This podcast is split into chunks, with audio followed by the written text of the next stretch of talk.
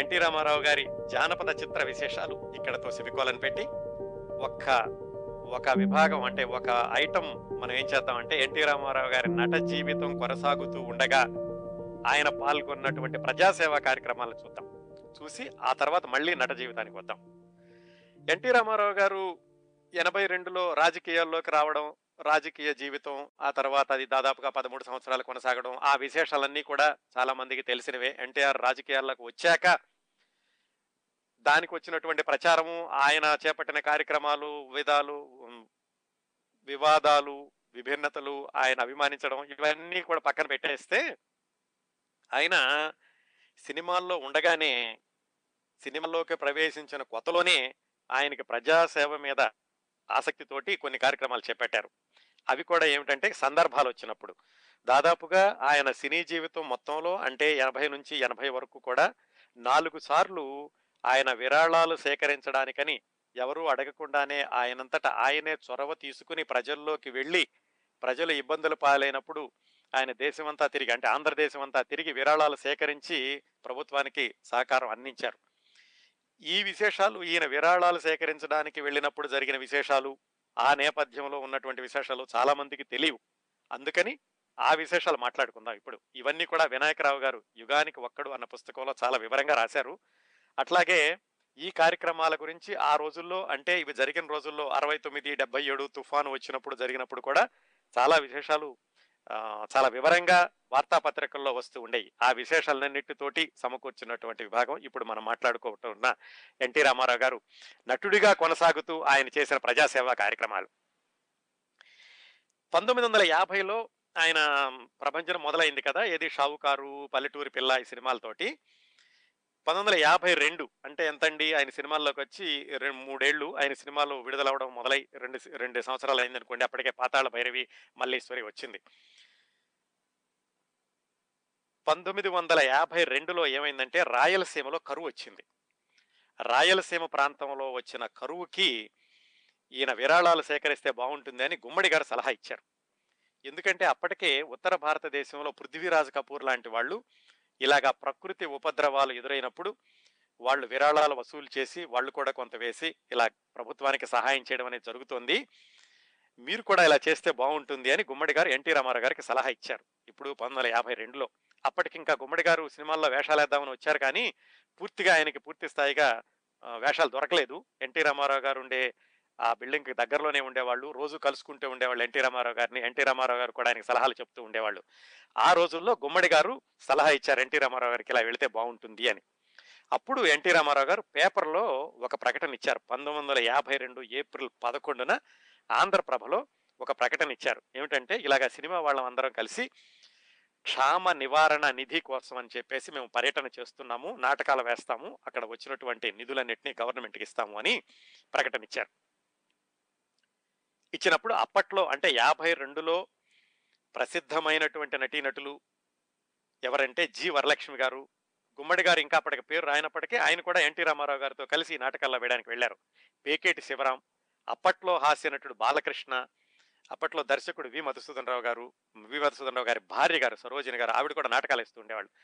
వీళ్ళందరూ కలిసి ఈ క్షామ నివారణ నిధి కోసం విరాళాలు సేకరించడానికి వెళ్ళడానికని రామారావు గారి నాయకత్వంలో సిద్ధపడ్డారు. ఊహించుకోండి, రామారావు గారు అప్పట్లో సినిమాల్లోకి వెళ్ళి 3 సంవత్సరాలే. ఆయనకి పేరైతే ఉంది, కానీ ఇంకా తర్వాత వచ్చినటువంటి పేరు ఇంకా దేవుడు అవ్వడం, శ్రీకృష్ణుడు అవ్వడం ఇంకా అంత పేరు లేదు. ఆ రోజుల్లోనే ఆయన ముందుకెళ్ళి విరాళాల కోసమని అందరినీ కూడగట్టారు. ఇంకా అప్పట్లో చాలా ప్రసిద్ధమైనటువంటి నిర్మాణ సంస్థ అంజలి పిక్చర్స్, వాళ్ళ సినిమాల్లో కూడా ఎన్టీ రామారావు గారు వేస్తూ ఉండేవాళ్ళు. అంజలీదేవి గారు, అలాగే రాజ్యం పిక్చర్స్ అంటే లక్ష్మీ రాజ్యం గారు, వీళ్ళందరూ కూడా ఎన్టీ రామారావు గారికి మద్దతు ఇచ్చి ఆయనతో పాటుగా వెళ్ళడం మొదలుపెట్టారు. ఇంకొక వ్యక్తి గురించి మనం మాట్లాడుకున్నాం, దోనేపూడి కృష్ణమూర్తి గారని, ఆయనకి సహాయం చేయడానికని కూడా ఈయన ఒక సినిమాలో ఆయన భాగస్వామిగా చేర్చుకున్నారు అని. ఆయన ఒక వ్యాను, జీవరలక్ష్మి గారు ఒక కారు, అలాగే వీళ్ళు వ్యానులో బయలుదేరి నాటకాలు వేస్తూ ఆంధ్రదేశం అంతా తిరిగారు. ఆ పర్యటనలో ఏం చేసేవాళ్ళు అంటే 2 నాటకాలు వేసేవాళ్ళు. ఒకటి కరువు రోజులని, ఇంకోటేమో బుచ్చుబాబు గారు రచించారు. అప్పట్లో బుచ్చుబాబు గారు అంటే ప్రసిద్ధ రచయిత, రేడియోలో కూడా చేసేవాళ్ళు. మల్లీశ్వరి సినిమా రాసింది ఆయనే, అప్పుడు కూడా చెప్పుకున్నాం మనం మల్లీశ్వరి సినిమా గురించి మాట్లాడుకున్నప్పుడు. ఆయన రాసిన దారిన పోయే దానయ్య ఈ రెండు నాటకాలు వేస్తూ ఉండేవాళ్ళు ఎక్కడికి వెళ్ళినా కానీ.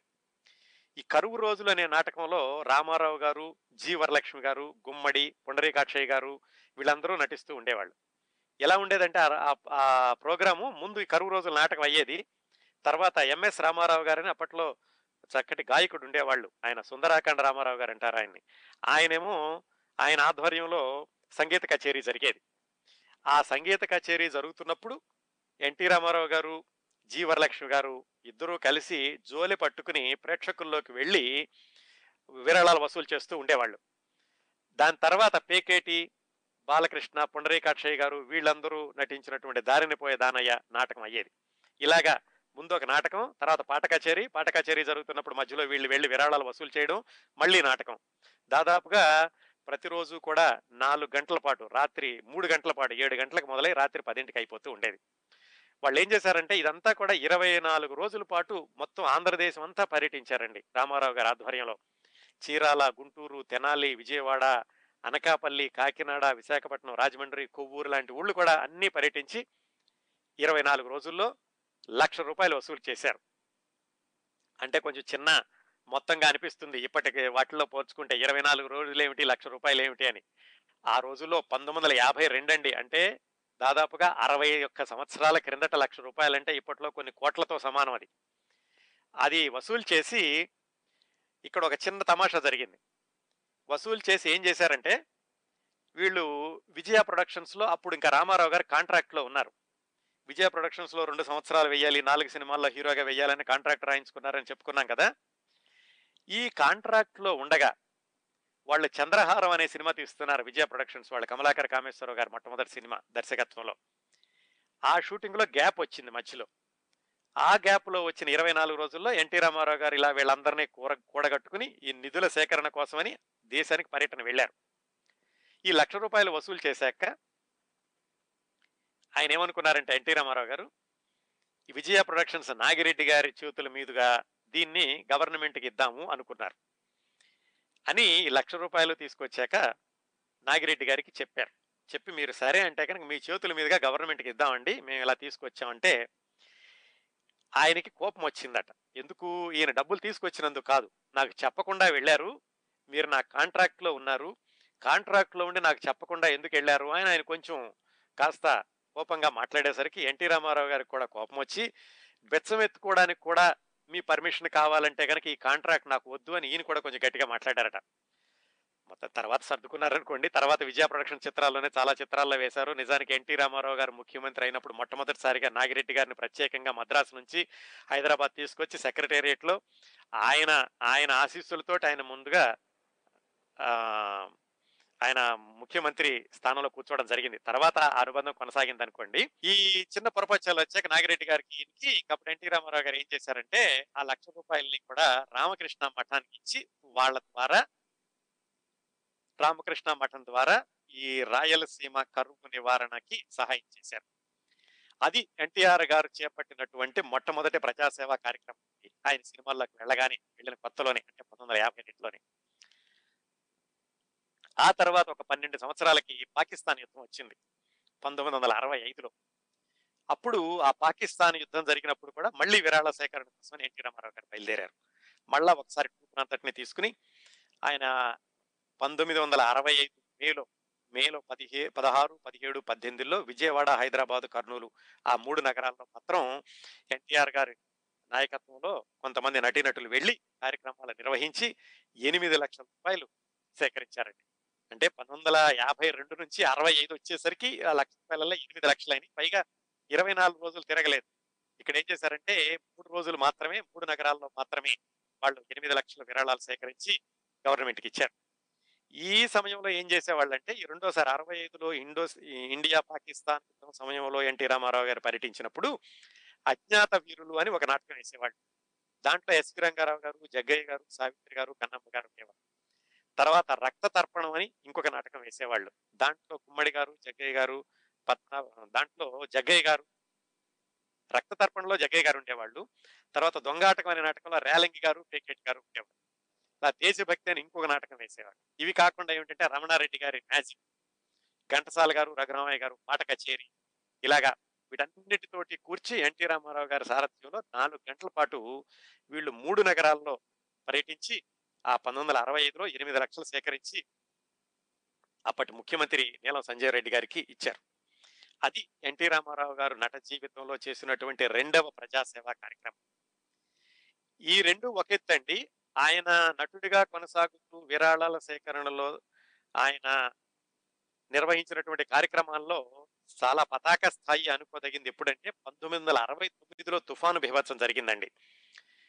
అప్పుడు కోస్తా జిల్లాల్లో వచ్చిన తుఫానుకి నష్టపోయినటువంటి ప్రజలకి సహాయం చేయడానికి ఆయన 1969లో దాదాపుగా ఆంధ్ర, కర్ణాటక, తమిళనాడు అన్ని ఊళ్ళల్లోనూ కూడా ఆయన విరాళాల సేకరణకి వెళ్ళి 6 లక్షల రూపాయలు సేకరించి ఇచ్చారండి.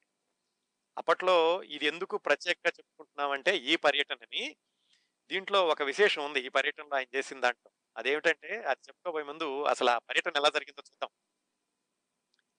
14 కారులో వెళ్ళారటండి 1969 తుఫాను నివారణ, తుఫాను బాధితుల్ని ఆదుకునేందుకు జరిగినటువంటి విరాళ సేకరణకి 14 వ్యానుల్లో 14 కారులో వెళ్తే ఎన్టీ రామారావు గారి క్రమశిక్షణ ఎలా ఉండేదంటే ఎవరు ఏ కారులో ఏ సీట్లో కూర్చుంటే మళ్ళీ ఆ కార్యక్రమం వెళ్లే వైపు, కార్యక్రమం నుంచి వెనక్కి వచ్చే వైపు కూడా అదే కారులో అదే సీట్లో కూర్చోవాలి. ఏ కారు ముందెళ్తుందో ఏ కారు వెనకాల వెళ్తుందో అది కూడా కరెక్ట్గా అలాగే వెళ్ళాలి. అంత క్రమశిక్షణతోటి నడిపేవాళ్ళు. ఎన్టీ రామారావు గారి క్రమశిక్షణ అలాగే ఉండేది. ఆయన చూసి మిగతా తారులందరూ కూడా అలాగే ఉండేవాళ్ళు.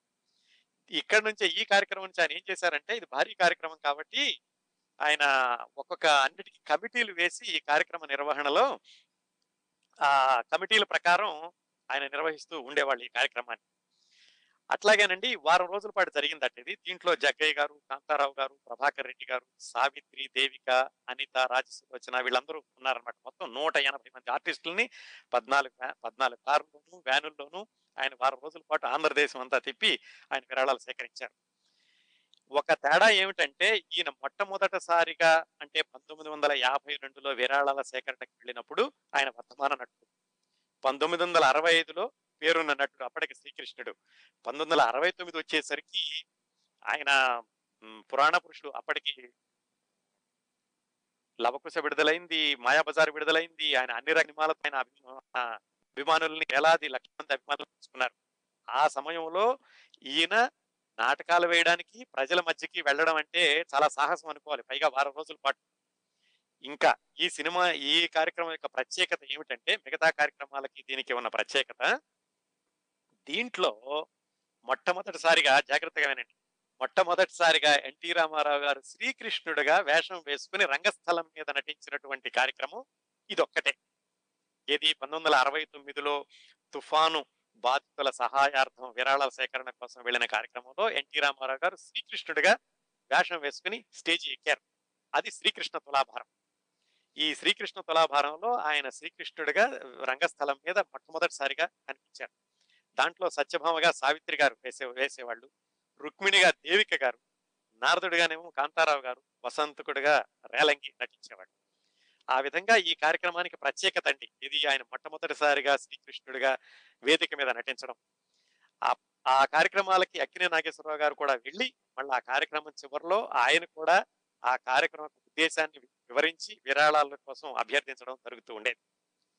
ఇదంతా అయిపోయాక ఆ కార్యక్రమం ద్వారా సేకరించినటువంటి విరాళాలని అప్పట్లో ముఖ్యమంత్రి, తమిళనాడు ముఖ్యమంత్రి కరుణానిధి గారు, ఆయన ద్వారా అప్పట్లో మన ఆంధ్రప్రదేశ్ ముఖ్యమంత్రి కాసు బ్రహ్మానంద రెడ్డి గారు ఆయనకి 6 లక్షల రూపాయలు చొక్కుని ఇచ్చారు ఎన్టీ రామారావు గారు.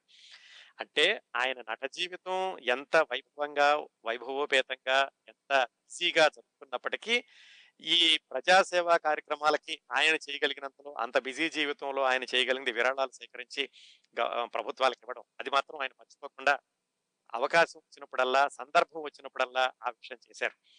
అలాగే ఆయన రాజకీయాల్లోకి 82లో వస్తే ఆయన చేసినటువంటి చిట్ట చివరి విరాళాల సేకరణ కార్యక్రమం 1977లో దివిసీమ తుఫాను. చాలామంది గుర్తుండే ఉంటుంది. ఆ దివిసీమ తుఫానుకి 1977 నవంబర్లో 19 ఆ వచ్చినటువంటి ఆ దివిసీమ తుఫానుకి నష్టపోయిన వాళ్ళకి విరాళాలు సేకరించడానికని ఆయన ఆంధ్రదేశం అంతా పర్యటించారు. విశాఖపట్నం వచ్చినప్పుడు నేను కూడా చూశాను, ఇంకా సూపర్గా ఉండేవాడిని అప్పట్లో. రామారావు గారు, నాగేశ్వరరావు గారు, జయప్రద, కాంచన వీళ్ళందరూ నాటకాలు వేయడం, పగలంతానేమో రోడ్ల మీద తిరగడం, రాత్రిపూట నాటకాలు వేయడం, ఆ కార్యక్రమాలన్నిటికీను. అలాగా 1971లో మళ్ళా ఒకసారి ఆయన డిసెంబర్ 14న తిరుపతిలో మొదలుపెట్టి కడప, కర్నూలు, గుంటూరు, విజయవాడ అన్ని పగలంతా వీధుల్లో తిరగడం, జోలి పట్టుకుని విరాళాలు వసూలు చేయడం, రాత్రిపూటకి మళ్ళీ నాటకాలు వేయడం. ఈ నాటకం ఈ కార్యక్రమంలో కూడా ఎన్టీ రామారావు గారు శ్రీకృష్ణుడిగా శ్రీకృష్ణ తులాభారం నాటకాన్ని ఆయన కొనసాగించారు. ఇంకా ఎన్టీ రామారావు గారు శ్రీకృష్ణ తులాభారంతో పాటుగా అక్కినేని నాగేశ్వరరావు గారు, జయప్రద కలిసి వాళ్ళు సాంఘిక నాటకం వేస్తుండేవాళ్ళు. ఈ శ్రీకృష్ణ తులాభారంలోనండి ఎన్టీ రామారావు గారు శ్రీకృష్ణుడైతే జయప్రద వేస్తూ ఉండేవాళ్ళు అనమాట, సత్యభామ గారు. ఇది 1977లో జరిగిన దాంట్లో. ఈ కార్యక్రమంలో ఆయన 15 లక్షలు వసూలు చేశారు. ఈ విధంగా 52లో ఒకసారి, 65లో ఒకసారి, 69లో మూడోసారి, 77లో 4 సార్లు ఆయన నటుడిగా బిజీ జీవితాన్ని కొనసాగిస్తున్న రోజుల్లో కూడా ప్రజాసేవ కోసమని విరాళాల సేకరణకి ఆంధ్రదేశం అంతా పర్యటించారు. వీటిల్లో మనం చెప్పుకోదగింది 1969లో ఆయన నటించినటువంటి పవిత్రమైన పౌరాణిక పాత్ర శ్రీకృష్ణుడి పాత్రని వేదిక మీద ధరించడం, దాన్నే 1977లో కూడా ఆయన కొనసాగించడం. ఎందుకంటే ఆయన సినిమాల్లో శ్రీకృష్ణుడిగా చూసి ఇలా వేదిక మీద ఎదురుకుండా శ్రీకృష్ణుడు ఆయన వేదిక మీద నడుస్తూ ఉంటే ప్రేక్షకులందరూ తన్మయత్వానికి లోనవడమే కాకుండా విరాళాలకు కూడా ఎంతగానో సహకరించారు. అందుకే ఆయన 1977కి వచ్చేసరికి ఆ విరాళాల సేకరణ 15 లక్షల స్థాయికి చేరుకుంది. అదండి ఎన్టీ రామారావు గారు నటుడిగా కొనసాగుతూ చేసినటువంటి ప్రజాసేవ ప్రస్థానం. ఎన్టీ రామారావు గారు మేకప్ మ్యాన్ ఒక ఆయన ఉన్నారు, పీతాంబరం అని. ఆయనకి ఎన్టీ రామారావు గారికి అవినాభావ సంబంధం ఉండడమే కాకుండా మనం మాట్లాడుకున్నటువంటి ఎన్టీ రామారావు గారికి రకరకాల పాత్రలు, ఇది సాంఘికాలు, పౌరాణికాలు, జానపదాలు, వీటన్నిటిలో కూడా భీష్ముడి పాత్ర, వీటన్నిటిలో ఎన్టీ రామారావు గారిని ఆ పాత్రకి తగినట్టుగా తీర్చిదిద్దడంలో ఆ మేకప్ మ్యాన్ యొక్క గొప్పతనం కూడా చాలా ఉంది. ఆయన పేరు పీతాంబరం. ఆయన గురించినటువంటి విశేషాలు క్లుప్తంగా తెలుసుకుని ఈరోజు కార్యక్రమాన్ని ఇక్కడతో ఆపేసి, వచ్చే వారం మనం ఎన్టీ రామారావు గారు తీయాలనుకుని తీయలేకపోయిన సినిమాలు, అలాగే ఎన్టీ రామారావు గారు మిగతా నటులతో నటించినటువంటి సినిమాల గురించి వచ్చే వారం మాట్లాడుకుందాం. ఎన్టీ రామారావు గారి సినిమాల్లోకి వెళ్ళినప్పుడు ఒక ప్రసిద్ధమైన మేకప్ మ్యాన్ ఉండేవాడండి, హరిబాబు గారని ఆయన ఉండేవాళ్ళు. ఆయన దగ్గరికి మేకప్ చేయించుకోవడానికట తెల్లవారుజామున వెళ్ళి క్యూలో నుంచి ఆయనతో మేకప్ చేయించుకుని షూటింగ్కి వెళ్ళేవాళ్ళటండి. అంత ప్రసిద్ధి ఆయన దగ్గర, సెంటిమెంట్. ఆయన దగ్గర కనుక మేకప్ చేయించుకుంటే సినిమాలు బాగా ఆడతాయని, నట జీవితం బాగుంటుందని కూడాను. ఎన్టీ రామారావు గారు కూడా మొదట్లో అలాగే వెళ్ళి క్యూలో నుంచి హరిబాబు గారితో మేకప్ చేసుకొచ్చేవాళ్ళట. ఆయనకి ఆ హరిబాబు గారి దగ్గర పనిచేసేటటువంటి పీతాంబరం అనే ఆయన ఎన్టీ రామారావు గారు నటించిన షావుకారు సినిమా నుంచి ఎన్టీ రామారావు గారికి మేకప్ చేయడం మొదలుపెట్టారు. ఆ తర్వాత కొన్ని రోజులకి ఎన్టీ రామారావు గారికి పర్సనల్ మేకప్ మ్యాన్ గా అయ్యారు పీతాంబరం గారు. ఆ పీతాంబరం అన్న ఆయనే చిట్ట చివరి వరకు కూడా ఆయన దాదాపుగా 200 సినిమాలకి ఎన్టీ రామారావు గారికి మేకప్ చేశారు. ఆ ఇప్పుడు మనం మాట్లాడుకున్నటువంటి ఎన్టీ రామారావు గారి మారువేషాలు, భీష్ముడు, శ్రీకృష్ణుడు, శ్రీరాముడు, లవకుశ, వీటన్నింటి వెనకాల చాలా అమూల్యమైనటువంటి హస్తం మేకప్ మ్యాన్ పీతాంబరం గారి. వాళ్ళ అబ్బాయే పి వాసు అని తమిళంలో మన రజనీకాంత్ గారితో సూపర్ హిట్ సినిమాలు తీశారు. వాళ్ళ అబ్బాయి పీతాంబరం గారి అబ్బాయి అనమాట. ఈ పీతాంబరం గారు కూడా తర్వాత ఎన్టీ రామారావు గారి దగ్గర 30 సంవత్సరాల పాటు పర్సనల్ మేకప్ మ్యాన్ గా కొనసాగుతున్న రోజుల్లో ఆయన అన్నదమ్ముల అనుబంధం ఒక సినిమా తీశారు, ప్రొడ్యూసర్ గా మారి. ఆ తర్వాత ఎంత పవిత్రంగా ఉండేవాళ్ళంటే మేకప్ కోసం తెల్లవారుజామున 4 గంటలకు లేచి ఆయన కార్యక్రమాలన్నీ పూర్తి చేసుకుని మేకప్ చేయించుకుని అప్పుడు షూటింగ్కి వెళ్ళేవాళ్ళు. ఆయన చిట్ట చివరిగా నా దేశం సినిమాకి మేకప్ వేయించుకునేటప్పుడు అన్నారట, ప్రజాసేవలోకి వెళ్తున్నాం బ్రదర్, మళ్ళీ ఇలా మేకప్ వేసుకునే అవకాశం వస్తుందో లేదో, ఈ జ్ఞాపకం చిరస్థాయిగా ఉండాలి అని ఆయన పీతాంబరం గారితో మేకప్ వేయించుకున్నారట. ఇంకా మనకి తప్పకుండా చాలా మంది సాహిత్య నిపుణులు ఉంటారండి. ఒక నటుడు మనకి తెర మీద కనిపిస్తుంటే వెనకాల ఆయన్ని సపోర్ట్ చేయడానికి బోళ్ళంత మంది సాంకేతిక నిపుణులు ఉంటారు.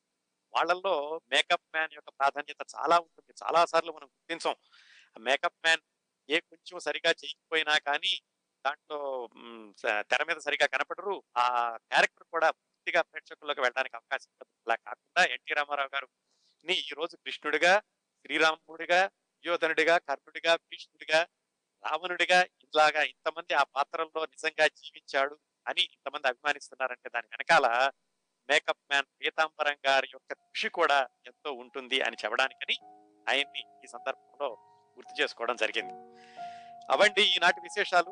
వచ్చే వారం చాలా ఆసక్తికరమైన విశేషం చెప్తాను. ఏమిటంటే ఎన్టీ రామారావు గారు మన ఇప్పుడు ఈ మధ్యన వచ్చినటువంటి మిథునం లాంటి సినిమాలో ఆయన నటించదలుచుకున్నారు. అంటే చాలా ఆసక్తికరంగా ఉంటుంది కదా. ఆ విశేషాలు వచ్చే వారం తెలుసుకుంటాం.